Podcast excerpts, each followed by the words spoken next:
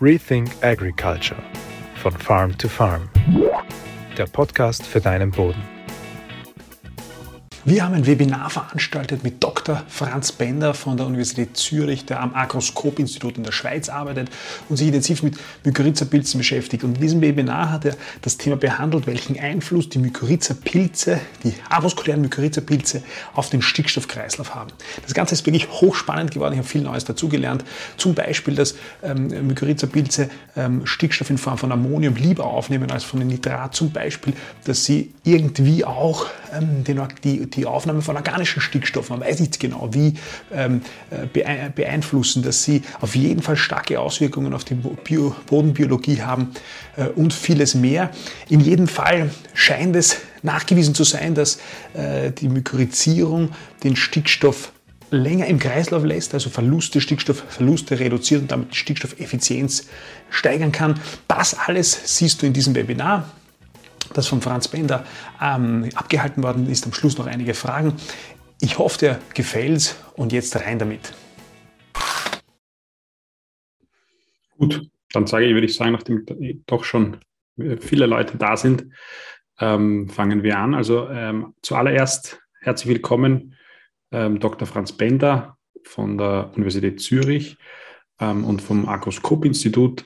Ähm, vielen Dank, dass Sie sich die Zeit nehmen, mit uns die Mykorrhiza besser lernen und zu, äh, zu, zu, zu verstehen. Ähm, und natürlich auch äh, herzlich willkommen an alle ähm, Teilnehmer und alle, alle, alle Landwirte, vermutlich hauptsächlich Landwirte, die sich auch jetzt ähm, Montagabends um 19 Uhr Zeit nehmen, um sich dieses Thema ähm, hier zu geben. Wir sind schon sehr gespannt.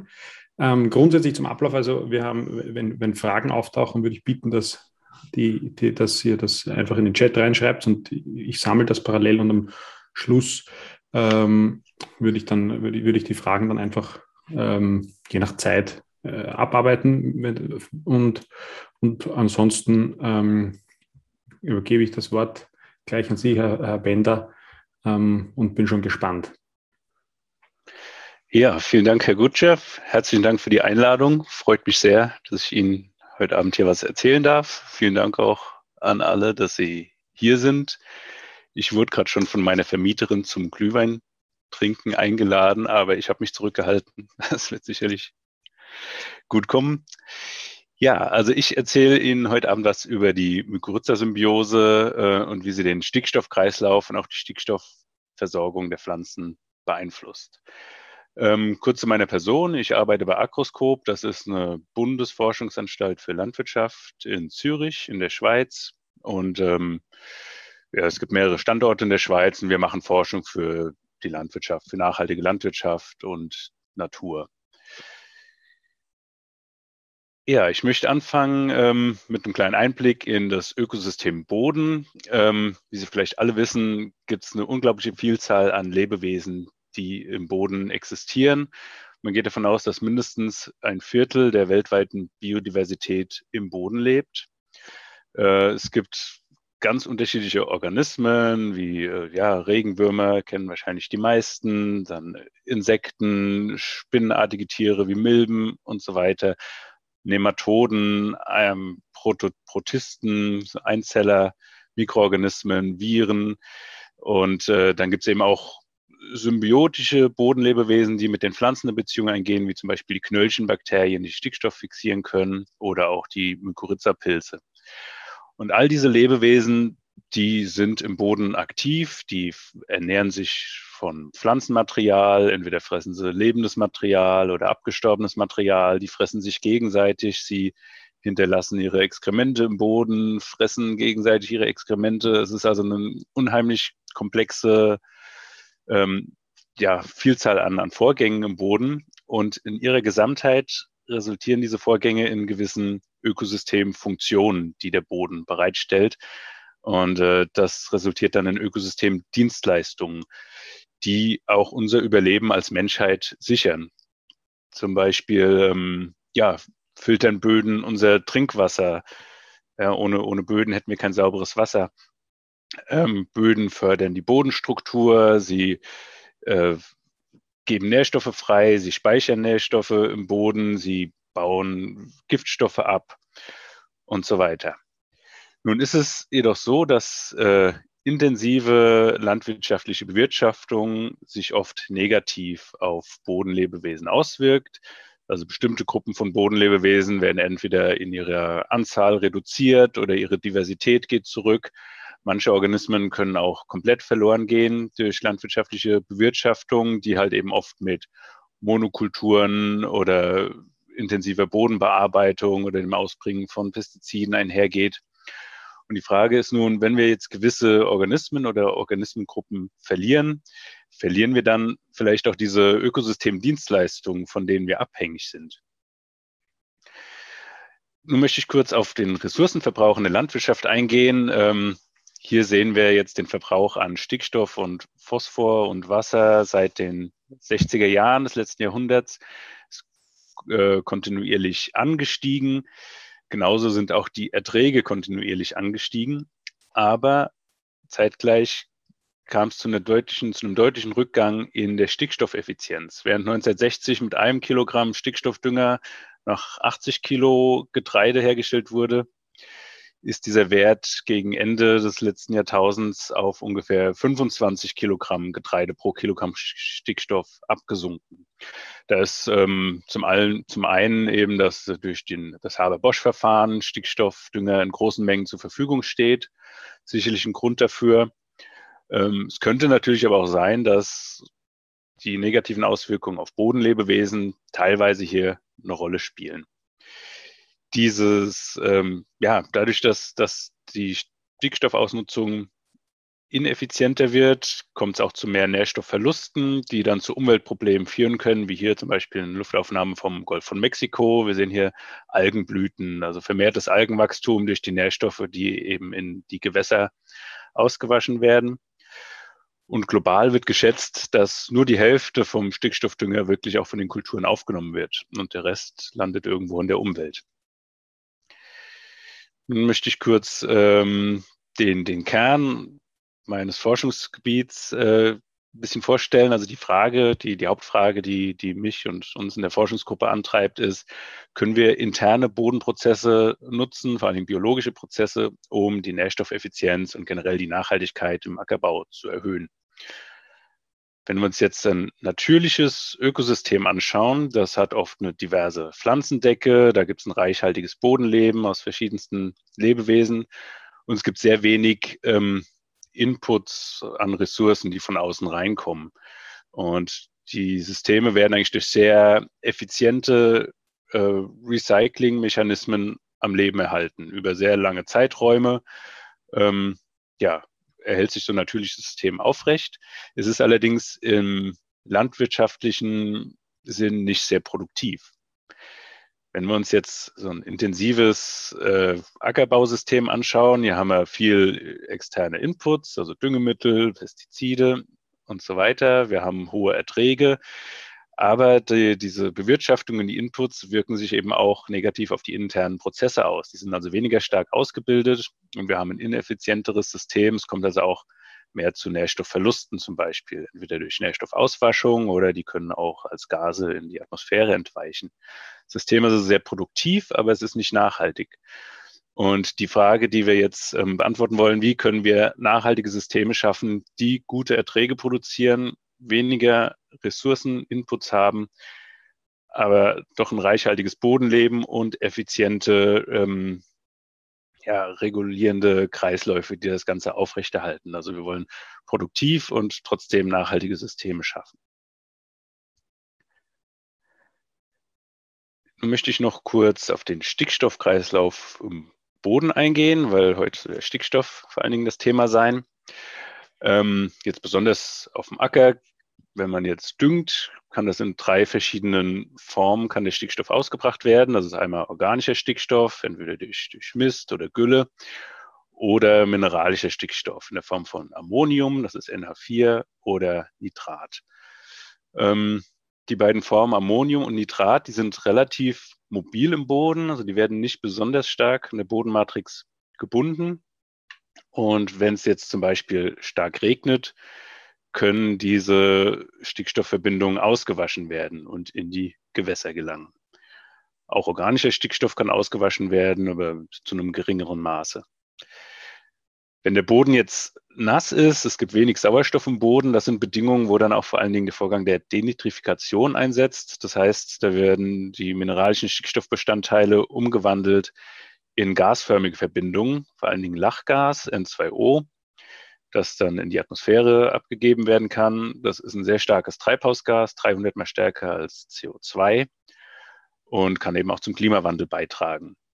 Das äh, Lachgas kann aber auch umgewandelt werden zu N2. Das ist ein anderes Stickstoffgas. Das ist sowieso zu großen Mengen in der Luft, die wir atmen, enthalten und ähm, richtet überhaupt keinen Schaden an. Das ist ein total harmloses Gas. Aber stellt eben auch einen Verlust von Nährstoffen aus dem Boden dar. Ja, dann kommen wir zu den Mykorrhiza-Pilzen. Sie haben wahrscheinlich schon öfter was davon gehört. Ich möchte jetzt trotzdem noch mal ein paar Grundlagen vorstellen. Ähm, das sind symbiotische Bodenpilze, die also eine, symbiotische Beziehung mit den Pflanzen eingehen, mit den meisten Landpflanzen. Also man geht davon aus, dass circa 80 Prozent aller Landpflanzen eine Mykorrhiza-Symbiose eingehen. Darunter sind auch viele wichtige Kulturpflanzen wie Mais, Weizen, Tomaten, Kartoffeln, Reis und so weiter. Und ähm, der Pilz dringt quasi in die Pflanzenwurzeln ein. Hier sehen wir eine mikroskopische Aufnahme ähm, von der Pflanzenwurzel und diese blauen Strukturen sind die Pilzfäden, die sich hier in der Wurzel ausbreiten. Hier im Hintergrund dieses gräuliche sind jetzt Pflanzenzellen und wir sehen hier diese Struktur, das ist so ein fein verzweigtes Geflecht, quasi wie so ein kleines Bäumchen, das nennt sich Arbuskel. Das ist, äh, befindet sich in der Pflanzenzelle. Also der Pilz dringt in die Pflanzenzellen ein, bildet diese Bäumchenstrukturen aus und äh, dort können dann die Pflanze und der Pilz Kohlenstoff und Nährstoffe austauschen. Ausgehend von der Wurzel, also hier sehen wir die, die dunklen Strukturen, das sind die Pflanzenwurzeln, ähm, bildet der Pilz dann so ein feines Geflecht an Pilzfäden aus. Hier diese feinen Strukturen, das sind alles Pilzfäden. Wir sehen eigentlich, wie diese Pilze die, das Wurzelvolumen erweitern können. Hier nochmal eine größere Aufnahme von der Pflanzenwurzel und hier die Pilzfäden, die aus der Wurzel rauskommen. Ja, eine Symbiose bedeutet, beide Partner, Pilz und Pflanze, haben einen Vorteil von der Beziehung. Ähm, die Pflanze für ihren Teil betreibt Photosynthese, nimmt CO2 auf, wandelt das in Zucker um und gibt diesen Zucker an den Pilz ab. Davon lebt der Pilz. Und der Pilz äh, breitet sich im Boden aus und kann unter anderem da Nährstoffe aufnehmen, vor allen Dingen Phosphor, und an die Pflanze abgeben und somit die Pflanzenversorgung erhöhen. Ähm, es gibt auch noch andere Ökosystemdienstleistungen, die den Mykorrhiza-Pilzen zugeschrieben werden. Also sie können auch die Bodenstruktur verbessern, sie können die Trockenresistenz von Pflanzen erhöhen und Pflanzen in manchen Fällen auch resistenter gegen Krankheiten machen zum Beispiel. Und hier sehen wir eben ein Beispiel aus dem Gewächshaus. Äh, das sind jetzt Maispflanzen ohne Mykorrhiza-Pilze angezogen und hier mit Mykorrhiza-Pilzen. Die können also einen deutlichen Unterschied im Pflanzenwachstum bewirken, zumindest hier unter Gewächshausbedingungen. Ganz kurz noch eine Werbung von uns. Wir von Farm to Farm bieten ja auch ein Mykorrhiza-Inokulat an und zwar Nutella. Äh, das ist äh, ein hoch ähm, konzentriertes äh, Mykorrhiza-Inokulat, das man auf Saatgut einfach ähm, aufbringen kann und so in den Boden ähm, Mykorrhiza-Pilze bekommt. Ähm, aktuell im Dezember haben wir noch eine Aktion, eine Dezember-Aktion, wo es das Ganze um 25 Euro pro Hektar gibt. Schau einfach auf unserer Website und jetzt geht es wieder weiter äh, in der Sache. Viel Spaß. Ähm, ja, um das, diese Funktion der Mykorrhiza nochmal zu veranschaulichen, also wenn wir uns hier die Pflanzenwurzeln vorstellen wie äh, ein Autobahnnetz auf der Landkarte, sehen wir, da können hier große Lastwagen über die Autobahn fahren und können dann hier Nährstoffe aufnehmen und ähm, ja, zur Pflanze transportieren. Wenn jetzt hier aber irgendwo auf dem Land Ressourcen sind, Nährstoffe, dann ähm, kommt man da mit dem großen Lastwagen von der Autobahn nicht so gut hin. Und das ist dann Aufgabe, die quasi die Pilzfäden übernehmen. Die sind viel feiner, die können auch kleine Landstraßen und ähm, Feldwege quasi befahren und Ressourcen holen, wo man über die Autobahn nicht hinkommt. Ja, vor allen Dingen habe ich eben schon gesagt, Mykorrhiza-Pilze sind vor allen Dingen für die Phosphoraufnahme von Pflanzen relevant. Äh, wie Herr Gutscher mir mitgeteilt hat, gab es da auch schon Veranstaltungen zu dem Thema. Haben Sie wahrscheinlich schon was von gehört. Ähm, Phosphor hat eben die Eigenschaft, dass er im Boden sehr stark gebunden wird. Also da bilden sich verschiedene Verbindungen, Calciumphosphat, Phosphormineralien oder auch organische Verbindungen, wo der Phosphor sehr stark festgehalten wird im Boden. Und ähm, wenn wir jetzt hier eine Pflanzenwurzel haben, die nimmt dann den Phosphor, der direkt in der Nähe der Wurzel ist, auf. Dann kommt es hier aber zu einer, also auf Englisch eine Depletion Zone, also eine Verarmungszone. Hier findet befindet sich dann kein Phosphat mehr in der Nähe der Wurzel. Das heißt, die Wurzel kommt nicht an weiteren Phosphor dran. Da kommen dann die Pilzhyphen, die Pilzfäden ins Spiel. Die können eben von der Wurzel wegwandern und dann Phosphatreserven ausnehmen, die sich weiter weg im Boden befinden. Und um die Pilzfäden herum bilden sich dann auch so eine, so eine Verarmungszone an Phosphor und dann muss der Pilz eben weiter wachsen und neue Phosphorressourcen aufnehmen. Bei Stickstoff sieht die Geschichte allerdings anders aus, weil Stickstoff, wie ich vorhin schon erwähnt habe, ist eigentlich recht mobil im Boden.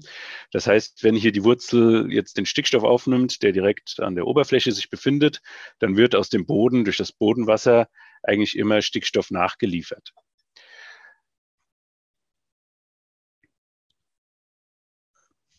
Das heißt, Pflanzen können ihn sehr gut aufnehmen. Entschuldigung, hier kurz Telefon ausschalten. Ähm, daher geht man davon aus, dass die Mykorrhiza-Pilze für ähm, die Stickstoffaufnahme eine weniger wichtige Rolle spielen als für Phosphor, weil die Pflanze eben nicht so sehr vom Pilz abhängig ist. Ähm, trotzdem, wie ich jetzt gleich zeigen werde, können sie eine Rolle spielen für die Stickstoffaufnahme. Und es gibt eigentlich zwei Wege, wie sie diese Rolle ausüben können. Einmal ähm, durch einen direkten Effekt, also die, ähm, das wäre dann die Mykorrhiza-Pilze, nehmen direkt den Stickstoff auf und geben ihn an die Pflanze weiter. Es könnte aber auch ein indirekter Effekt sein, indem nämlich die Mykorrhiza-Pilze die Phosphorversorgung der Pflanzen verbessern und erhöhen. Dadurch ähm, ja, will die Pflanze dann ihr Nährstoffverhältnis aufrechterhalten und wenn sie jetzt sehr gut mit Phosphor versorgt ist, dann nimmt sie eben auch mehr Stickstoff auf, um das Verhältnis anzugleichen zwischen Phosphor und Stickstoff. Und äh, das wäre dann ein indirekter Effekt. Also die Mykorrhiza erhöht die Phosphoraufnahme und die Pflanze nimmt dadurch mehr Stickstoff auf. Ja, jetzt schauen wir mal ähm, in die Forschung, was wir bisher wissen zur Stickstoffaufnahme von Mykorrhiza-Pilzen und zur Pflanzenstickstoffversorgung. Kurz möchte ich auf ähm, ein paar methodologische Details eingehen. Ähm, Mykorrhiza-Pilze, die gibt es eigentlich ja fast überall. Also in jedem, jeder Handvoll Boden, die man sich so holt, sind irgendwo Mykorrhiza-Pilze drin. Das macht es also recht schwierig, ähm, Forschen zu betreiben und genau herauszufinden, was machen die Pilze genau. Man muss sich da also gewisse Tricks äh, zu Rate ziehen. Eine davon sind diese Heifel Compartments. Das sind also, man, man hat hier so einen Topf mit Erde gefüllt, da wächst eine Pflanze und dann äh, setzt man hier so ein sehr feines Netz ein. Und das ist so fein, dass die Pflanzenwurzeln da nicht mehr durchwachsen können durch dieses Netz. Aber die Pilzfäden, die kommen noch, die können durchwachsen. Und so kann man dann ähm, zum Beispiel, indem man dann hier gewisse Nährstoffe reingibt in dieses Hyphenabteil, Pilzfadenabteil kann man dann sehen, was, welche Rolle spielen wirklich die Pilze selbst für die Nährstoffaufnahme. Ein anderes Hilfsmittel, was dann in der Forschung benutzt wird, ist markierter Stickstoff. Das ist schwerer Stickstoff. Also Stickstoff hat normal ein gewisses Gewicht, also ein Mol, das ist eine gewisse Anzahl Stickstoffteilchen, wiegt 14 Gramm. Und der meiste Stickstoff in der Natur ist eben dieser normale Stickstoff. Es gibt aber auch einen ganz kleinen Anteil in der Natur, der ist schwerer. Der wiegt 15 Gramm pro Mol. Und äh, als Forscher kann man jetzt ähm, einfach hier den Boden mit diesem schweren Stickstoff vollpumpen. Und äh, wenn der dann aufgenommen wird vom Pilz, dann kann man den in der Pflanze messen. Man kann also in der Pflanze durch gewisse Methoden genau feststellen, wie viel von dem normalen Stickstoff und wie viel von dem schwereren Stickstoff gibt es. Und dadurch kann man dann ausrechnen, wie viel Stickstoff wurde wirklich von dem Pilz hier aufgenommen und an die Pflanze abgegeben. Ja, hier jetzt äh, eine Forschungsarbeit von 1984 schon, die eben genau diese beiden Systeme benutzt hat, eine Pflanze und dann sind die Pilzhyphen rübergewachsen in dieses Hyphenabteil. Da war dieser schwere Stickstoff drin und ähm, da wurde eben gefunden, dass das ist hier für die oberirdische Pflanzenbiomasse, die unterirdische Pflanzenbiomasse, die Wurzeln also, dass ähm, ja, dort, wo die Mykorrhiza zu dem Stickstoff hinwachsen konnte durch das Netz, war die Pflanzenstickstoffaufnahme deutlich erhöht, als wenn keine Mykorrhiza-Pilze da waren. Also ein Beweis dafür, die Mykorrhiza kann die Stickstoffaufnahme erhöhen. Ähm, in einer anderen Studie wurde dann wieder das gleiche System benutzt und da wurde dann der Boden analysiert in verschiedenen Abständen zu diesem Netz.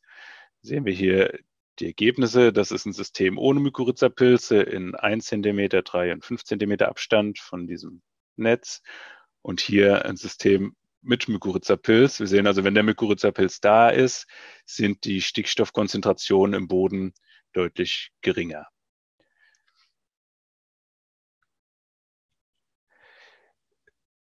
Jetzt ist es so, wie ich bereits mehrmals gesagt habe, mineralischer Stickstoff ist sehr beweglich im Boden, sehr mobil. Das heißt, wenn wir jetzt hier einfach nur ein Netz haben, dann könnte der Stickstoff theoretisch mit dem Bodenwasser auch einfach durch das Netz durchtransportiert werden, auch ohne ähm, Einfluss der Mykorrhiza-Pilze. Deswegen äh, haben sich dann Forscher noch was ausgedacht. Und zwar haben sie, ups, Entschuldigung, haben sie hier eine Luft Lücke, also einen ganz schmalen Luftspalt eingezogen in den Boden. Also man hat also zwei, zwei Netze, hier einen kleinen Luftspalt. Das heißt, hier kann kein Bodenwasser mehr von einem Abteil ins andere transportiert werden. Die Pilzfäden können aber durch diese Lücke, durch diese Lücke durchwachsen. Und ähm, da wurde dann entweder der Stickstoff nur in der Form von Nitrat reingegeben oder nur in der Form von Ammonium. Was man dann da gesehen hat, ähm, ist also hier die weißen Balken, hier und hier, da war diese Luftlücke eingezogen. Das heißt, nur die Mykorrhiza-Pilze erreichen den Stickstoff. Und ähm, das ist hier der Stickstoffgehalt in der Pflanze. Und äh, wir sehen, wenn Nitrat dazugegeben wurde, wurde, obwohl der Pilz reingewachsen ist, ist überhaupt nichts in der Pflanze gelandet. Nur Ammonium ist in der Pflanze angekommen. Und hier ohne Lücke, das sind diese schwarzen Balken, also wenn hier keine Luftlücke war, da ist sowohl am Nitrat als auch Ammonium in der Pflanze angekommen. Man sieht also, dass durch diesen, durch diese Transport im Boden ohne Einfluss der Mykorrhiza die Pflanzen da eigentlich sehr gut an den Stickstoff rangekommen sind. Aber was hier eben wichtig ist zu sehen, es scheint so, als würde die Mykorrhiza bevorzugt Ammonium aufnehmen und nicht Nitrat. Ja, dann habe ich vorhin erwähnt, ähm, Stickstoff ist entweder in mineralischer Form, Ammonium oder Nitrat im Boden oder als organisches Material, also irgendwie in abgestorbenem Pflanzenmaterial gebunden, im Humus und so weiter.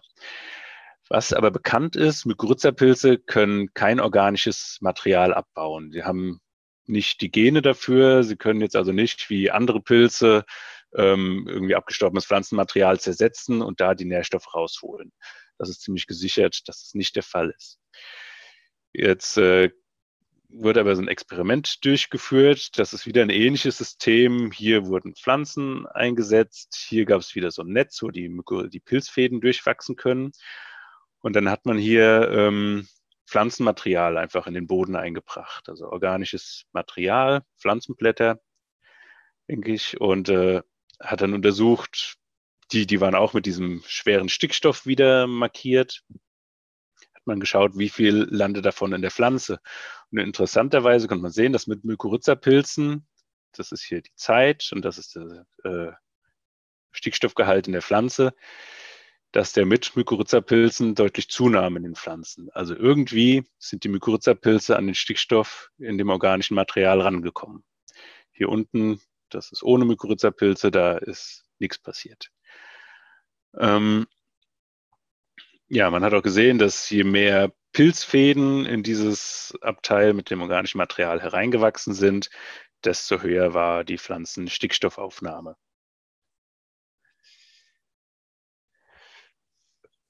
Was dann in der weiteren Studie gefunden wurde, ist, dass ähm, die Pilzhyphen, also je mehr Pilzfäden da reingewachsen sind, desto höher war auch ihr Stickstoffgehalt. Das sind jetzt die zwei verschiedene Arten von Mykorrhiza-Pilzen, mit denen man beide dasselbe Muster gefunden hat. Und äh, dadurch konnte man auch sehen, dass die Mykorrhiza-Pilze selbst eigentlich ziemlich viel Stickstoff in ihrer eigenen Biomasse einlagern. Also sie selbst benötigen auch eine Menge Stickstoff. Ähm, ja, jetzt zur Frage, wie kommt die Mykorrhiza an diesen Stickstoff ran aus dem organischen Material, wenn sie selbst das organische Material gar nicht abbauen kann? Ähm, das hier jetzt eine weitere Studie, da wurde dann untersucht, wenn die Mykorrhiza-Pilze in dieses organische Material reinwachsen, was passiert mit den mikrobiellen Gemeinschaften, also die Bakterien und so weiter, die sonst noch da sind in diesem organischen Material. Und das hier ist äh, eine Abbildung, da werden die mikrobiellen Gemeinschaften dargestellt, einmal hier ohne Mykorrhiza und hier mit Mykorrhiza. Und ähm, ja, wie das hier dargestellt ist, ist einfach, je näher die Punkte zusammen sind, desto ähnlicher sind die mikrobiellen Gemeinschaften. Und, und wir sehen einfach, die sind deutlich unterschiedlich, je nachdem, ob keine Mykorrhiza-Pilze da sind oder ob Mykorrhiza-Pilze da sind. Es scheint also, als würden die Mykorrhiza-Pilze die mikrobielle Gemeinschaft verändern. Und die Theorie ist im Moment, man geht davon aus, ähm, dass die Mykorrhiza-Pilze die mikrobiellen Gemeinschaften ja eben beeinflussen und ihre Aktivität fördern können, dass dadurch mehr organisches Material zersetzt wird und dadurch wird Stickstoff freigesetzt und den, den nehmen die Mykorrhiza-Pilze dann auf und geben ihn an die Pflanze ab. Also ja, sind die, die Mykorrhiza-Pilze wirken quasi wie ein Motor für die, für die mikrobielle Gemeinschaft. Ähm, ja, diese Pilzfäden, dieses ähnliche bei Wurzeln, die geben ja Substanzen ab in den Boden und äh, ja, genauso machen das die Pilzfäden. Davon ernähren sich dann Mikroorganismen im Boden und wahrscheinlich findet das darüber statt. Das ist aber noch Gegenstand der Untersuchung im Moment. Ganz genau weiß man das noch nicht. Ja, also jetzt äh, mal kurz eine Zusammenfassung von dem Stand des Wissens, wie er bis jetzt ist, zur Pflanzenaufnahme durch Mykorrhiza-Pilze von Stickstoff. Mykorrhiza-Pilze können Stickstoff aufnehmen. Ähm, es scheint bevorzugt in der Form von Ammonium aufgenommen zu werden. Sie können Stickstoff auch an die Pflanzen abgeben. Manchmal führt es zu einer Erhöhung der Stickstoffkonzentration in den Pflanzen, manchmal aber auch nicht. Ähm, Mykorrhiza-Pilze können den Abbau von organischem Material fördern, vermutlich dadurch, dass sie andere Mikroorganismen beeinflussen. Und äh, Mykorrhiza-Pilze benötigen selbst relativ viel Stickstoff. Jetzt also die, die weitere Frage. Bis jetzt haben wir uns eigentlich die Effekte auf die Pflanzen direkt angeschaut. Ähm, wie beeinflussen Mykorrhiza-Pilze jetzt den gesamten Stickstoffkreislauf im Boden? Und hier komme ich jetzt zur Forschung, die ich selbst durchgeführt habe im Rahmen meiner Doktorarbeit. Ähm, da habe ich die Frage gestellt, haben Mykorrhiza-Pilze einen Einfluss auf die Lachgasemissionen durch Denitrifikation? Ich habe das ja am Anfang vorgestellt, äh, mineralischer Stickstoff im Boden kann, wenn wenig Sauerstoff vorhanden ist, umgewandelt werden in Lachgas und in die Atmosphäre abgegeben werden. Und äh, wir haben dann zwei verschiedene Experimente durchgeführt, um herauszufinden, wie Mykorrhiza-Pilze diese Lachgasemission beeinflussen. Einmal ein Experiment mit Lolium, also da haben wir Reigras reingepflanzt. Ähm, weil ja Mykorrhiza-Pilze eigentlich überall vorhanden sind, machen wir das dann in der Regel so, dass wir den Boden sterilisieren. Wir töten also alles ab, was im Boden ist und geben dann wieder Mykorrhiza-Pilze hinzu, die wir selbst produziert haben. Und wir haben eben ein Kontrollverfahren, wo wir keine Mykorrhiza-Pilze dazugeben. Also haben wir zwei verschiedene Arten von Töpfen, einmal mit Mykorrhiza, einmal ohne. Weil jetzt aber den Boden zu sterilisieren, das sind recht künstliche Bedingungen, die wir da schaffen. Das ist, ähm, kann man nicht so leicht dann mit den Bedingungen vergleichen, wie sie wirklich im Feld vorkommen. Haben wir äh, noch ein anderes Experiment angesetzt, wo wir eine andere Methode benutzt haben. Da konnten wir frischen Feldboden benutzen und haben zwei unterschiedliche Tomatenpflanzen eingepflanzt. Einmal eine Wildtyp-Tomate, das ist also eine ganz normale Mini-Tomate, also die wird nicht groß, aber die ähm, geht eine ganz normale Beziehung mit Mykorrhiza-Pilzen ein. Und dann haben wir einen Mutant benutzt. Das ist eine Tomate, die ähm, durch eine Mutation keine Beziehung mit Mykorrhiza-Pilzen eingeht oder nur sehr reduziert. Und ähm, da versucht, so die Mykorrhiza-Pilze zu manipulieren. Wir haben dann bei beiden Experimenten die Pflanzen wachsen lassen eine Zeit lang und dann haben wir gedüngt und den Wassergehalt erhöht, um Denitrifikation zu erzeugen und haben dann, haben dann über mehrere Tage gemessen, wie viel Lachgas kommt aus dem Boden. Dafür haben wir dann hier einen Deckel auf den Topf gemacht und die Gase gemessen, die rauskamen. Und wir haben gefunden, in der Tat, wenn Mykorrhiza-Pilze im Boden waren, das ist hier die, jeweils die schwarze Linie, die durchgezogene Linie, kam deutlich weniger Lachgas aus dem Boden, als wenn keine Mykorrhiza-Pilze im Boden waren. Also hier sehen wir die, die Zeit, die Stunden nach der Düngung und hier den, äh, die Lachgasemission. Und äh, ja, insgesamt konnten wir finden, wenn keine Mykorrhiza-Pilze da waren, kam über 40 Prozent mehr Lachgas aus dem Boden. Und in dem Experiment mit den Tomaten ganz ähnlich, kam auch mehr Lachgas aus dem Boden ohne Mykorrhiza-Pilze. Ähm, wir haben auch gefunden, dass je mehr Pilzfäden wir im Boden gemessen haben, desto höher war die, der Stickstoffgehalt der mikrobiellen Biomasse. Es könnte jetzt sein, dass das die Pilzfäden selbst waren, die eben Stickstoff für sich aufgenommen haben. Fürs Tomatenexperiment haben wir auch gefunden, dass der Pflanzenstickstoffgehalt deutlich erhöht war durch Mykorrhiza-Pilze. Allerdings in diesem Grasexperiment haben wir das nicht gefunden. Also die, die Frage, ja, beeinflussen Mykorrhiza-Pilze die Pflanzenstickstoffaufnahme, die bleibt schwierig. Ähm, wir haben auch äh, dann Zusammenhang gefunden mit den Pilzfäden im Boden und dem Auftreten gewisser Gene, die eben in der Produktion von diesem Lachgas beteiligt sind. Also wir konnten finden, je mehr Pilzfäden im Boden, desto weniger von diesem Gen NIRK heißt das, ähm, haben wir gefunden.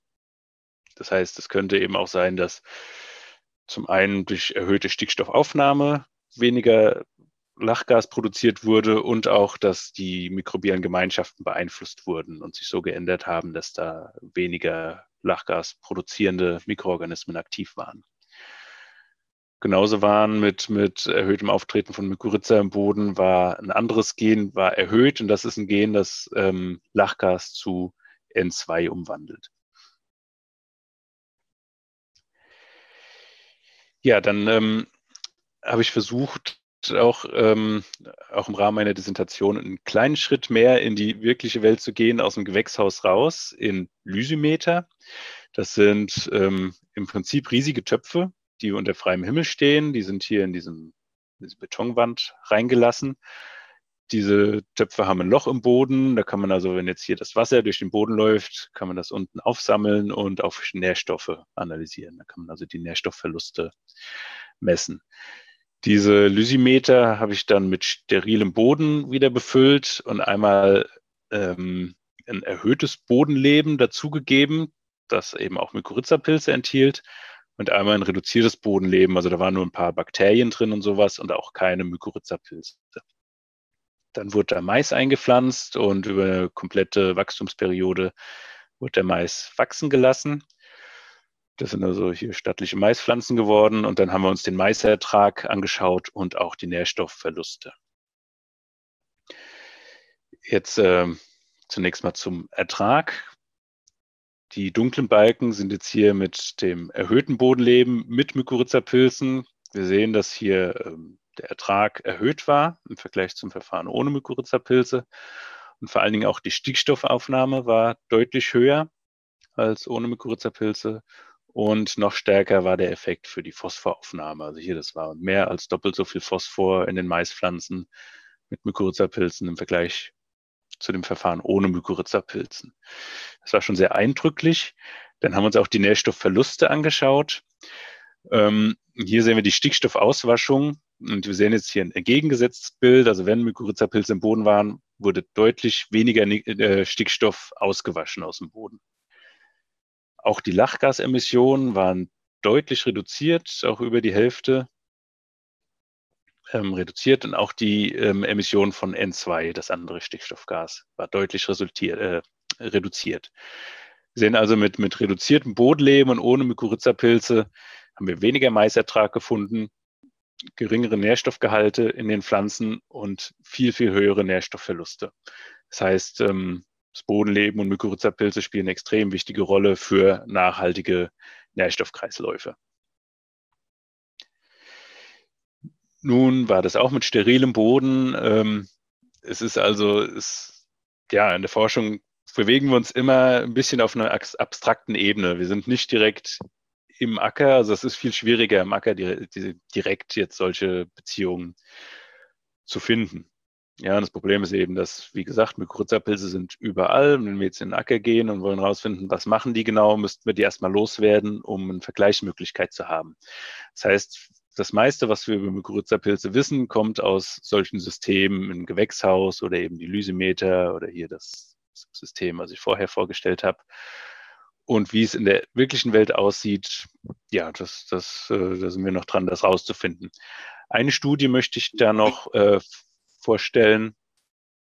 Ähm, da wurde jetzt äh, auf 60 Flächen über vier europäische Länder verteilt ähm, Bodenproben genommen und dann wurde eben auch im, im Gewächshaus wurden die Stickstoffauswaschung untersucht und es wurde auch Mykorrhizapilz untersucht und man hat eben in diesem Felddaten gefunden, dass je mehr Mykorrhizapilze im Boden waren, desto weniger Stickstoff wurde ausgewaschen aus dem Boden. Also man scheint ähnliche Zusammenhänge, wie wir sie jetzt in unseren Modellsystemen finden, auch im Feld bestätigen zu können. Ja, jetzt hier zum Schluss möchte ich nochmal einen Überblick geben über, ähm, wie Mykorrhizapilze ähm, die Nährstoffkreisläufe beeinflussen können. Hier haben wir jetzt ein System ohne Mykorrhizapilze. Wir haben eine gewisse Menge an Nährstoffen im Boden. Ein Teil davon wird von den Pflanzenwurzeln aufgenommen. Ein Teil davon ist dann aber auch hier ähm, potenziell steht er zur Verfügung, um verloren zu gehen aus dem Boden. Also entweder kann der ausgewaschen werden oder durch äh, ja, Gasverbindungen aus dem Boden entweichen. Ähm, und auch das Wasser fließt durch den Boden und trägt, trägt, eben dazu bei, dass Nährstoffe ausgewaschen werden. Wenn wir jetzt aber ein System haben mit Mykorrhizapilzen, dann ähm, ja, wird die Stickstoffaufnahme ist effizienter ob das dann in der Pflanze landet oder im Pilz, das ist eine andere Frage. Aber es gibt auf jeden Fall weniger Nährstoffe, die ausgewaschen werden könnten oder als Gas ähm, verloren gehen könnten. Und es wurde eben auch gezeigt, dass Mykorrhiza-Pilze die Bodenaggregation erhöhen können. Also die Pilzfäden umwickeln Bodenpartikel und ähm, halten die zusammen.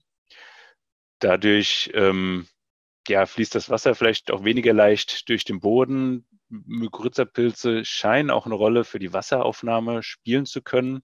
Das heißt, es gibt auch weniger Wasser, was hier unten rausgewaschen wird und dadurch werden auch Nährstoffverluste reduziert.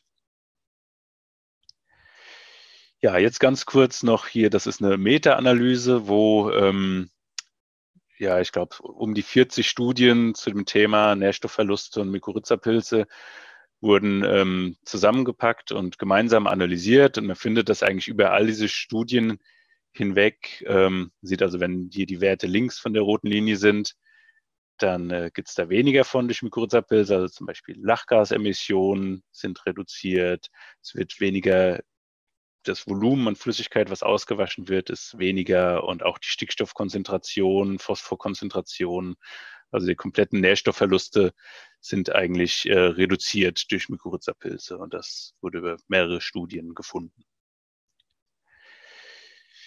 Ja, nochmal zusammengefasst, Mykorrhizapilze können Stickstoff aufnehmen, sie können das auch an die Pflanzen abgeben und erhöhen manchmal die Pflanzenstickstoffaufnahme, manchmal aber auch nicht. Ähm, sie können die Pflanzenstickstoffaufnahme aber auch indirekt äh, verbessern, indem die Pflanzen mehr Phosphor aufnehmen und dann selbst mehr Stickstoff benötigen, mehr Stickstoff aufnehmen. Mykorrhizapilze können den Abbau von organischem Material fördern. Äh, sie haben einen recht hohen Stickstoffbedarf, auch Mykorrhizapilze selbst. Und sie können Nährstoffverluste aus dem Boden, entweder durch Auswaschung oder auch durch ähm, gasförmige Substanzen, reduzieren. Jetzt möchte ich ganz am Schluss nochmal äh, kleinen praktischen Ratgeber geben, äh, ja, geben, wie kann man jetzt die Mykorrhiza-Pilze im eigenen Acker fördern.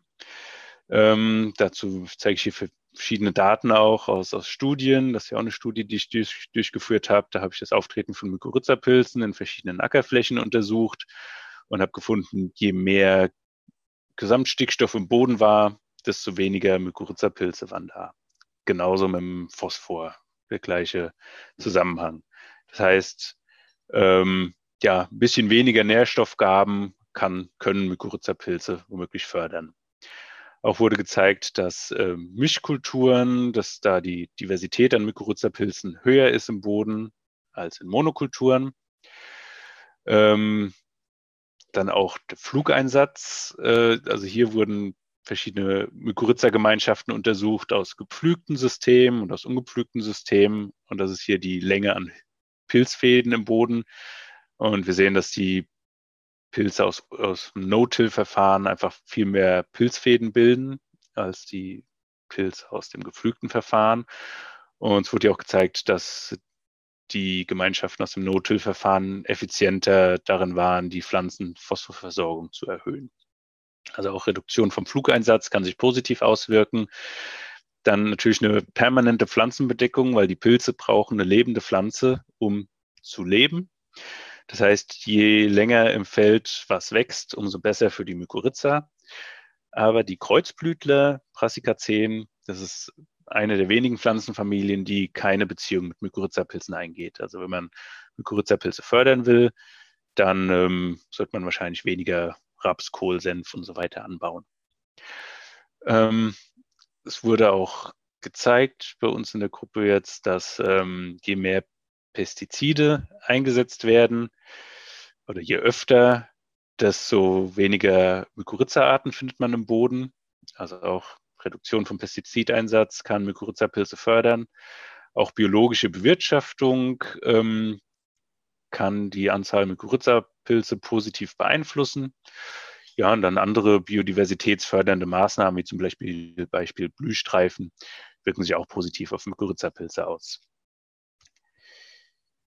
Ja, und damit bin ich am Ende von meinem Vortrag. Ähm, ich möchte vor allen Dingen meinen Kollegen in der Forschungsgruppe Pflanzen-Boden-Interaktion bei Agroskop danken, vor allem Marcel van der Heiden, mein Chef. Ähm, genau, ist schöner Ort zum Arbeiten, spannende Forschung. Und ja, ich danke Ihnen für die Aufmerksamkeit und beantworte gerne Fragen, die Sie haben. Danke, Herr Bender.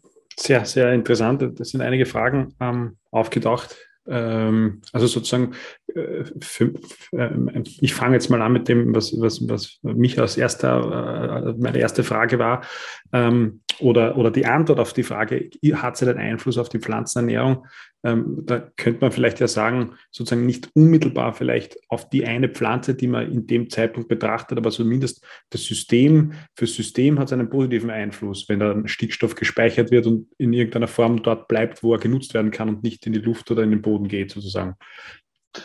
Genau, ja, das ist schon so. Und was wir auch öfter finden, dass eigentlich ähm, Mykorrhiza-Pilze, sie geben nicht unbedingt einen direkten Vorteil. Also man sieht den Vorteil nicht immer direkt, aber ähm, wenn dann ein unerwartetes Ereignis kommt, also zum Beispiel hatten wir ein Feldexperiment mit Weizen, wir haben Mykorrhiza-Pilze ausgebracht, es gab keinen Effekt auf die Biomasse, aber im Teil vom Feld gab es äh, Frittfliege, also ein Schädling, hat die Wurzeln befallen wir haben gesehen, dass die Pflanzen mit Mykorrhiza-Pilzen deutlich besser überlebt haben als die, wo wir keine Mykorrhiza-Pilze zugegeben haben.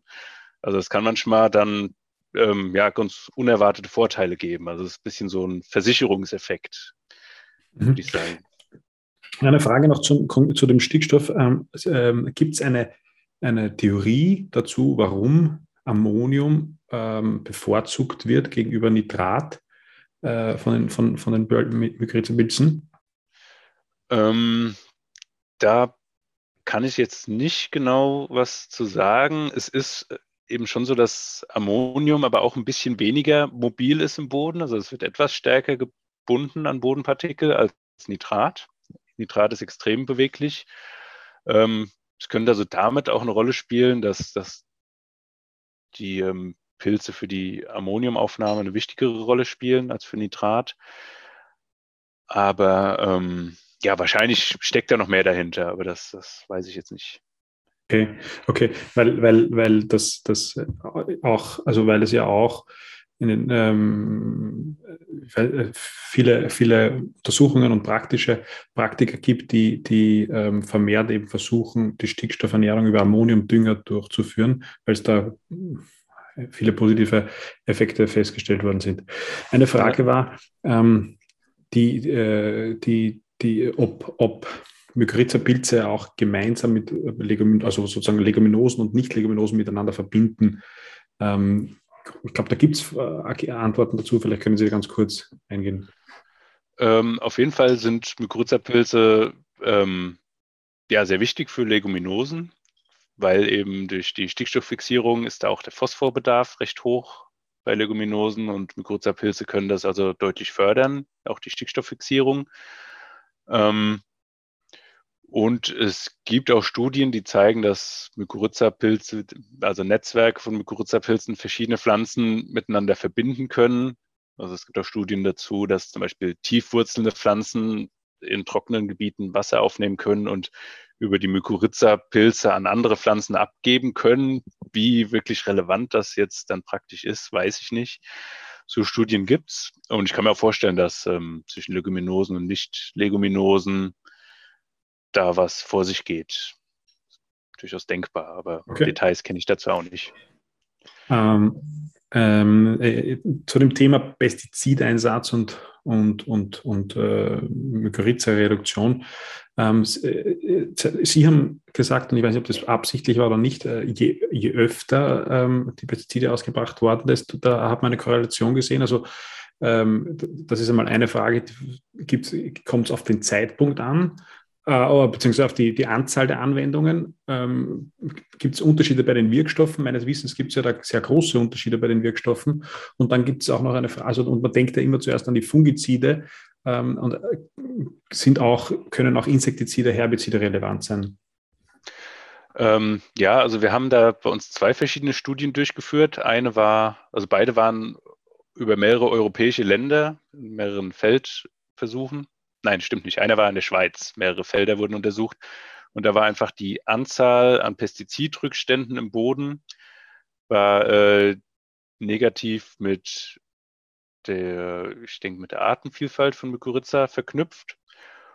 Um, und das andere war eine europaweite Studie und da ging es vor allen Dingen um Fungizideinsätze. Und da war es die Anzahl der Fungizideinsätze in der Saison, war negativ mit Mykorrhiza-Auftreten verbunden. Und ich denke schon, dass Fungizide wahrscheinlich den größten Einfluss auf Mykorrhiza haben, aber auch andere Mittel, vor allen Dingen dann in der Kombination auch und so, können die sicherlich negativ beeinflussen. Aber da weiß man auch noch gar nicht so viel drüber. Okay. Ähm, dann war noch eine Frage, ich weiß nicht, ob Sie, ob Sie, ob Sie darüber was wissen, ob ähm, andere Spurenelemente äh, wie Selen ähm, also konkret hieß es, dass Selenit und Selenat ähm, auch durch die Mykorrhiza-Pilze aufgenommen werden können. Ähm, also sie spielen auf jeden Fall eine Rolle für die Aufnahme von Spurenelementen. Ich weiß es jetzt von Zink zum Beispiel. Selen ist möglich, aber das ähm, müsste ich jetzt auch nachschauen. Das weiß ich nicht genau. Okay. Und äh, ähm, ähm was, was in, dieser, in der letzten oder nicht in der letzten, aber Schluss in den Folien dieser Studie, wo, wo man den Zusammenhang zwischen, ähm, zwischen Mykorrhizierung und ähm, ähm, äh, ähm, äh, Entschuldigung, und, und der Diversität äh, der Bakterien und Nematoden, diese dreidimensionale Grafik, ähm, ja. äh, kann man aus der äh, ähm, herauslesen, dass sozusagen nicht nur das eine wichtig ist, sondern dass sozusagen die, die Spitze ganz oben, dass, dass, dass ein, ein Fördern von, von, von Pilzen und Bakterien, beziehungsweise in dem Fall sind es ja Nematoden, dass es da Verhältnisse gibt, auf die man hinarbeiten sollte, dass sozusagen beides gefördert ist. Ist das eine mögliche Interpretation aus dem? Ähm, ja, also ich sicherlich gibt es Interaktionen zwischen Mykorrhiza-Pilzen und den anderen Organismen. Ähm, Ja, also da, da, da, aber das ist, denke ich, noch nicht viel untersucht. Ich denke hier, ja, ich versuche jetzt gerade, ich habe hier die, die Nematoden noch gar nicht so genau angeschaut. Aber ich denke, ähm, ja, je weniger von diesen Nematoden da sind,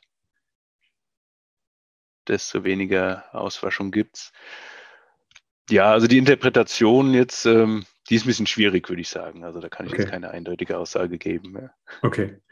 Ähm, dann noch eine Frage war, ähm, ob, ob man das sagen kann, ob Bodenbearbeitung oder, oder Pflanzenschutzmittel, Wirkstoffe oder Pestizide, ähm, was von den beiden mehr Einfluss auf, auf die Mykorrhizierung im Boden hat als, als Maßnahme von Landwirten sozusagen? Ähm, ja, also das, das ist schwierig zu quantifizieren, was da jetzt äh, den größeren Einfluss hat. Wir haben bei beidem gefunden, also einmal Flug und auch Pestizide, dass, äh, dass die Fähigkeit der Mykorrhiza-Gemeinschaften, Phosphor an die Pflanze abzugeben, reduziert war. Einmal durch äh, Pestizide, viele Pestizide, äh, ja, das waren diese Fungizide, viele Fungizideinsätze und eben auch ähm, ja, konventionelle Pflugeinsatz im Vergleich zu No-Till. Aber welches da jetzt stärker gewichtet wird, das weiß ich nicht genau. Das ist, das ist wahrscheinlich auch nicht so einfach herauszufinden, weil es wiederum so komplex in der echten Welt ist. Genau, und es ist wahrscheinlich auch auf jedem Standort, kann sich das auch wieder anders verhalten. Ja. Ähm, eine Frage noch zu, dem, zum, zu diesem Thema von Stickstoffverlusten ist da noch gekommen, und zwar, ähm, ob es passieren kann, dass sofern ich die Frage richtig verstehe, äh, dass, dass äh, durch, ähm, durch eine erhöhte Mykorrhizierung, also durch eine erhöhte avaskuläre Mykorrhizierung, ein Missverhältnis entstehen kann, sodass es, sodass äh, dadurch quasi das Ammonium über die Mykorrhiza aufgenommen wird und erst recht Nitrat auswäscht. Aber ich glaube, das haben die Ergebnisse ja nicht gezeigt. Ja, nee, das, das, da, da würde ich jetzt mir keine Gedanken machen. Was ein bisschen ähm, ja fürs Gleichgewicht wichtig ist oder so, denke ich. Also es, ähm, es gibt so diese Theorie, dieses Modell, dass die Mykorrhiza am meisten Vorteile für die Pflanzen bringt, wenn äh, relativ geringe Phosphorverfügbarkeit ähm, vorherrscht. Dadurch ist die Pflanze eben auf die Mykorrhiza angewiesen, aber dann doch ausreichend Stickstoff vorhanden ist, damit die Mykorrhiza auch gut funktionieren kann. Also wenig phosphormäßige Stickstoffverfügbarkeit, das scheinen die, die optimalsten Bedingungen zu sein, um die Mykorrhiza-Funktion zu fördern.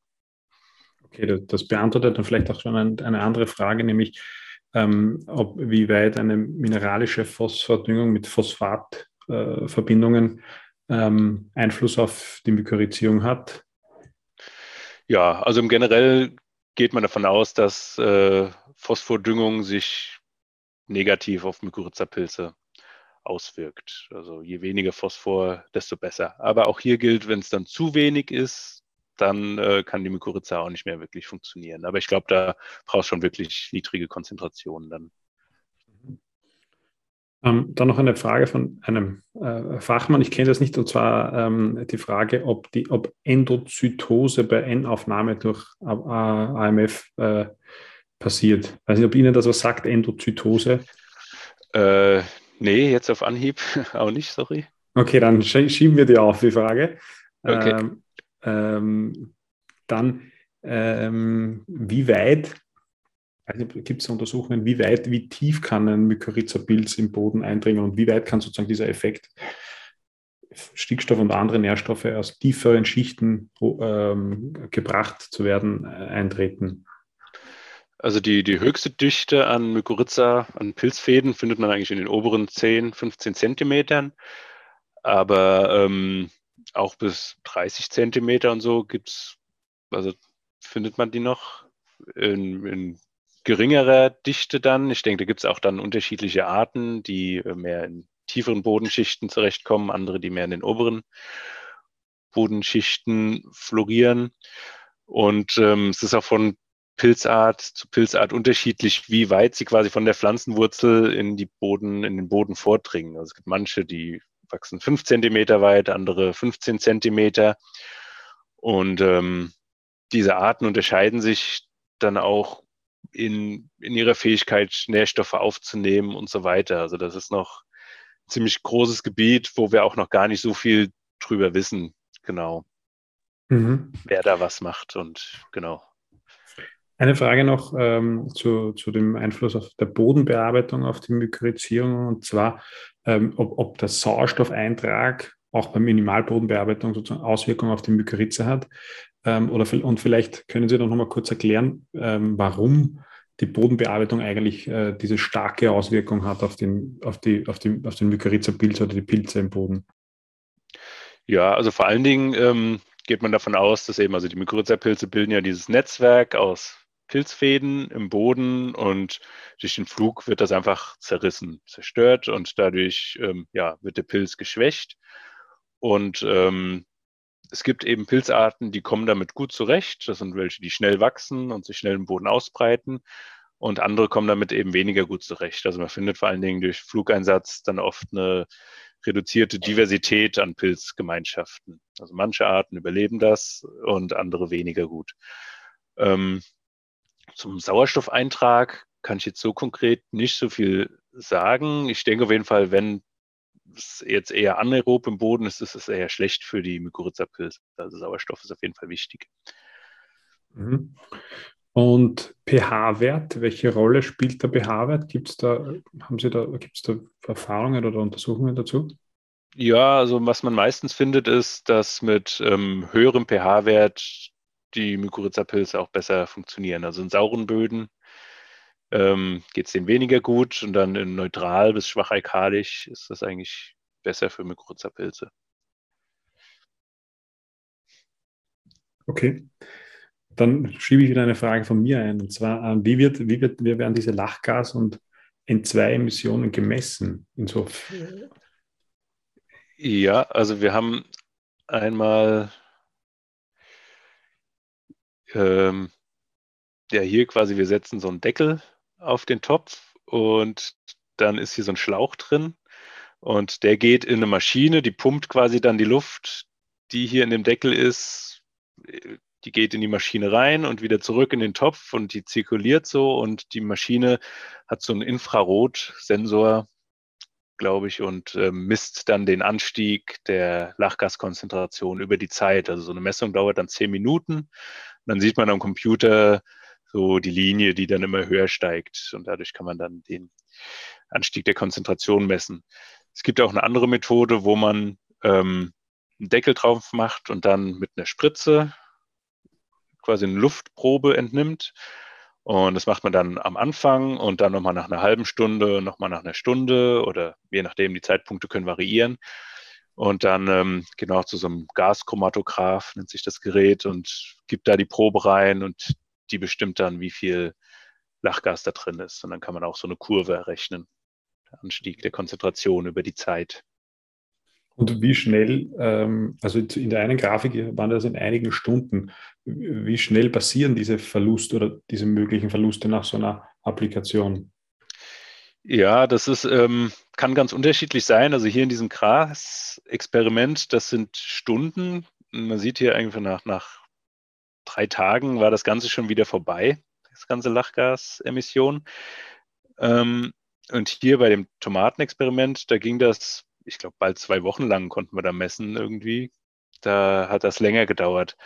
Und im Feld ist eben, das ist eben auch ein großes ja, macht es sehr schwierig, diese Lachgasemissionen verlässlich zu erheben im Feld.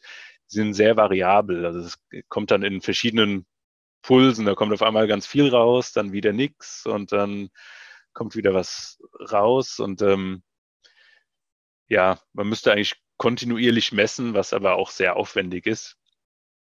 Und ähm, genau deswegen wird es dann versucht zu modellieren und so. Aber es ist, ja, ich denke, nach so einer Düngerapplikation, also wenn es dann direkt drauf regnet und es ist nass, dann kommt wahrscheinlich das meiste auf einmal raus. Wenn es erstmal länger trocken ist und dann dauert es bis zum nächsten Regenguss und was dann noch verfügbar ist im Boden, kommt dann erst raus. Mhm. Und wie wird das am Feld gemessen? Also gibt es Möglichkeiten, das auch am Feld oder diesen Freilandversuch, den Sie da gemacht haben, äh, diese Gasemissionen zu testen oder zu messen? Ja, also da muss man dann auch quasi ähm, ja, so, so ein Deckel auf, aufs Feld setzen und dann die Luft da drin sammeln. Da kann man auch mit einer Spritze oder eben mit diesem automatischen Analysegerät ähm, die Konzentrationsanstieg im Feld messen. Es gibt auch so automatische Kammern, die, die stellt man dann ins Feld und die schließen sich dann viermal im Tag oder so für eine halbe Stunde und messen dann den Anstieg. Ja, also so kann man das machen. Das ist eben ja relativ aufwendig. Entweder braucht man viel Technik im Feld, äh, die das automatisch erhebt, oder man muss eben sehr viel im Feld unterwegs sein und Spritzen nehmen, Proben nehmen und ja, dann messen. Okay. Ähm, und ähm, nochmal äh, zu, zu, zu, dem Thema der organisch, des organisch gebundenen Stickstoff und der Aufnahme von der Mykorrhiza-Pilzen. Ähm, Gibt es da auch ähm, Messungen oder, oder Untersuchungen dazu, ob, ob, der, ob der Stickstoff als inorganischer Form aufgenommen wird, weil das sieht, liest man immer wieder, dass es ja, dass Pflanzen ja auch zum Teil ähm, in, äh, organische, also organische Verbindungen, Aminosäuren ähm, aufnehmen und daraus den Stickstoff nutzen können. Ist das bei, gibt es da Untersuchungen dazu bei den Mykorrhiza-Pilzen, dass das so auch passieren kann? Ja, also was, ähm, was man bei Mykorrhiza-Pilzen gefunden hat, ist, dass sie einzelne Aminosäuren, also das sind sehr kleine organische Moleküle, die können Sie wohl auch direkt aufnehmen ähm, und auch an die Pflanze transportieren. Und ähm, was man aber auch gemacht hat, also wenn man jetzt so, so dieses Pflanzenmaterial, dieses organische Material da hat, das kann man einmal mit diesem schweren Stickstoff markieren und man kann das auch mit Kohlenstoff markieren. Da gibt es auch diesen Kohlenstoff, der ein anderes Gewicht hat als der normale Kohlenstoff. Und ähm, da hat man gefunden, dass ein ganz kleiner Teil von diesem Kohlenstoff wird auch vom Pilz aufgenommen. Das heißt, irgendwie muss er wirklich auch den Stickstoff zu einem kleinen Teil in organischer Form aufgenommen haben. Aber der weitaus größte Teil wird offensichtlich in mineralischer Form aufgenommen. Da findet man nämlich nicht diesen Kohlenstoff dabei, sondern nur den puren Stickstoff. Also ja, wahrscheinlich ist das dann durch, durch diese Aminosäurenaufnahme. Ich glaube, ich habe hier sogar noch eine Abbildung. Ja, ja, genau hier, da haben sie irgendwie nämlich Aminosäuren mit einer leuchtenden Substanz irgendwie versetzt und man sieht hier in den Pilzfäden diese leuchtenden Aminosäuren, die aufgenommen wurden. Das ist noch ganz mhm. spannend. Mhm. Ähm, und zu, jetzt noch ähm, das Thema, äh, wie lang die die Mykorrhiza, wenn, also am, am, Acker, wenn jetzt die, die, Mykorrhiza, also die Mykorrhizierung gefördert wurde durch eine Zwischenfrucht zum Beispiel, die stirbt ab über den Winter. Ähm, ähm, wie lang kann die Folgekultur davon profitieren prinzipiell und in welchem Zusammenhang steht das auch mit den Temperaturen? Also äh, es ist anzunehmen, dass die auch bei niedrigeren Temperaturen wie, wie das restliche Biom reduziert aktiv sind. Gibt es Gibt es da Zahlen, ab welchen Temperaturen das, die aktiver werden und auf der einen Seite und auf der anderen Seite, wie lange die ähm, potenziell oder vital im Boden sind, sodass sie von der Folgekultur genutzt werden können? Also die können relativ lange im Boden überdauern, also die bilden dann Sporen. Da habe ich auch gerade ein, sehe ich gerade, Foto hier, das sind so Sporengemeinschaften, ne, so kleine Kügelchen. Ähm, die, äh, das sind so Überdauerungsstadien im Boden, da, die, die sind relativ stabil. Also wir haben jetzt Mykorrhiza-Pilze, die wir im Gewächshaus produziert haben, haben wir nach zehn Jahren jetzt wieder getestet. Die waren jetzt zehn Jahre standen im Schrank und die fun funktionieren noch wunderbar. Also die haben das überlebt. Da werden sie natürlich trocken unter geeigneten Bedingungen aufbewahrt. Im Feld ähm, ja, da ist mehr Feuchtigkeit da und da werden die wahrscheinlich schon schneller abgebaut und können nicht ganz so lange überdauern. Aber ähm, ja, von den Temperaturen her, ich denke, die, die machen schon einiges mit. Also die sind das ja gewohnt. Das ist ja ihr, ihr Lebensraum. Ne? Und überwintern und so, da müssten sie eigentlich dran angepasst sein.